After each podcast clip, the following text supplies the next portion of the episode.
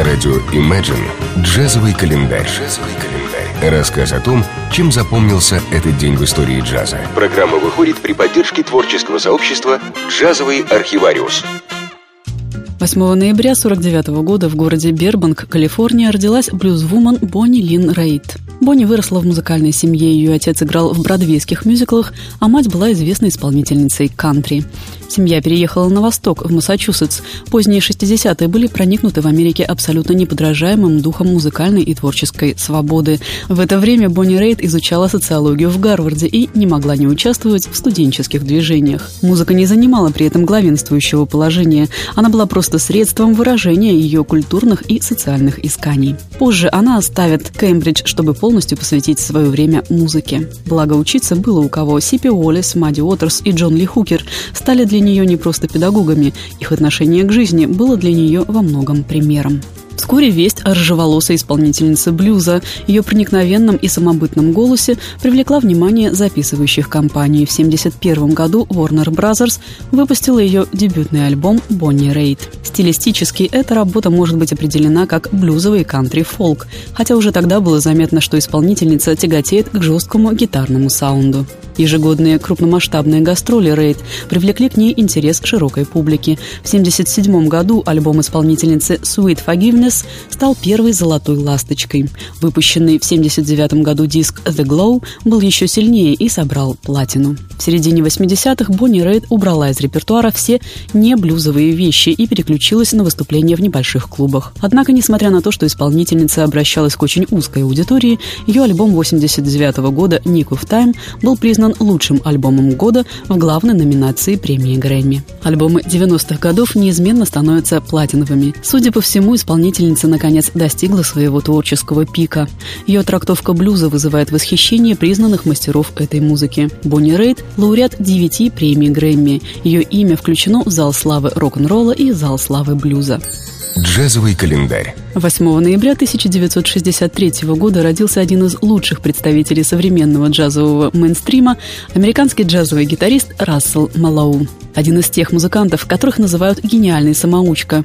Уроженец Олбани, штат Джорджия, Рассел в 4 года настолько приклеился к подаренной матерью игрушечной гитаре, что потом, уже будучи подростком, часами перебирал гитарные струны, подражая своим тогдашним кумирам Биби Кингу и Джорджу Бенсону. Вот, собственно, и все его университеты. Я садился рядом с проигрывателем и старался повторить услышанное. Вот так я и научился играть джаз, говорит музыкант. Опыт пришел к Расселу с выступлениями в самодеятельных ансамблях, а позже в качестве сайдмена у профессионалов. А потом ему повезло. Талантливый музыкант попал в аккомпанирующий состав певицы Даяны Кролл, став вскоре ее правой рукой. Рассел принял участие в записи трех дисков вокалистки, номинированных на Грэмми. Последний получил заветную статуэтку. С собственным дебютным альбомом Мэллоун не торопился, выпустил его в канун своего 30-летия, назвав пластинку без ложной скромности своим именем. Критики были благосклонны, а публику поразила не только его блестящая техника, но и теплая лиричная интонация, способность пропевать на гитаре мелодии так, что возникает иллюзия настоящего вокала. Сегодня гитарист довольно много записывается и выступает в самых различных направлениях, от блюза и госпела до R&B и поп-проектов. Рассел также активно гастролирует с Дайан Ривз, а также легендарным басистом Роном Картером. В 2010 году Рассел вошел в состав группы саксофониста Санни Роллинса. Джазовый календарь. 8 ноября 1927 года в Канзас-Сити, штат Миссури, родилась певица Крис Коннор. Ее музыкальное образование началось с игры на кларнете, потом был колледж и первое публичное выступление. Крис была тепло принята публикой и решила продолжить свою музыкальную карьеру как певица. В 1948 году, мечтая, как многие девушки, о гламурной карьере, она решилась на переезд в Нью-Йорк. Но здесь она смогла устроиться работать только стенографисткой в офис.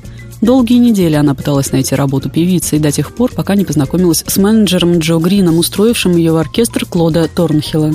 Крис присоединилась к вокальной группе этого оркестра в турне по Соединенным Штатам и продолжала гастролировать с группой до марта 1952 года. Крис Коннор записала несколько песен в феврале 1953-го, спела в прямом эфире на радио и была замечена Стэном Кентоном, с оркестром которого начала записываться с февраля 1953-го.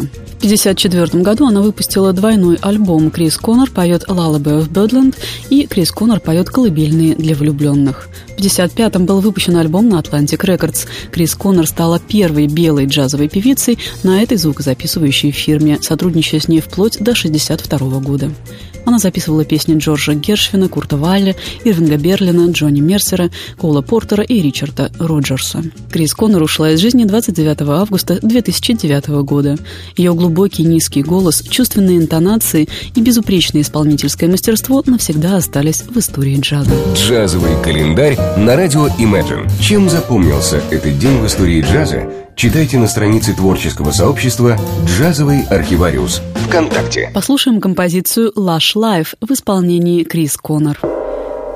I used to visit all the very gay places, those come what may places, where one relaxes on the axis of the wheel of life to get the feel of life from jazz and cocktails. The men I knew had sad and sullen gray faces with distant gay traces that used to be there. You could see where they'd been washed away by too many through the day. Twelve o'clock tales. Then you came along with your siren song to tempt me to madness. I thought for a while that your poignant smile was tinged with the sadness of a great love for me. Ah, yes, I was wrong. Again, I was wrong. Life is lonely again and only last year everything seems so sure. Now life is awful again.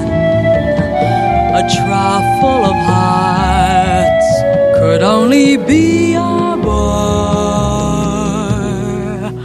A week in Paris will ease the bite of it. But all I care is to smile in spite of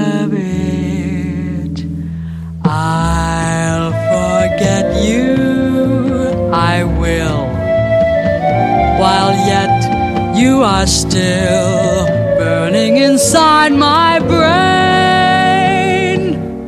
Romance is mush, stifling those who strive. So I'll live a lush life in some small dive, and there I'll be where I'll rot with the rest of those whose lives are lonely too.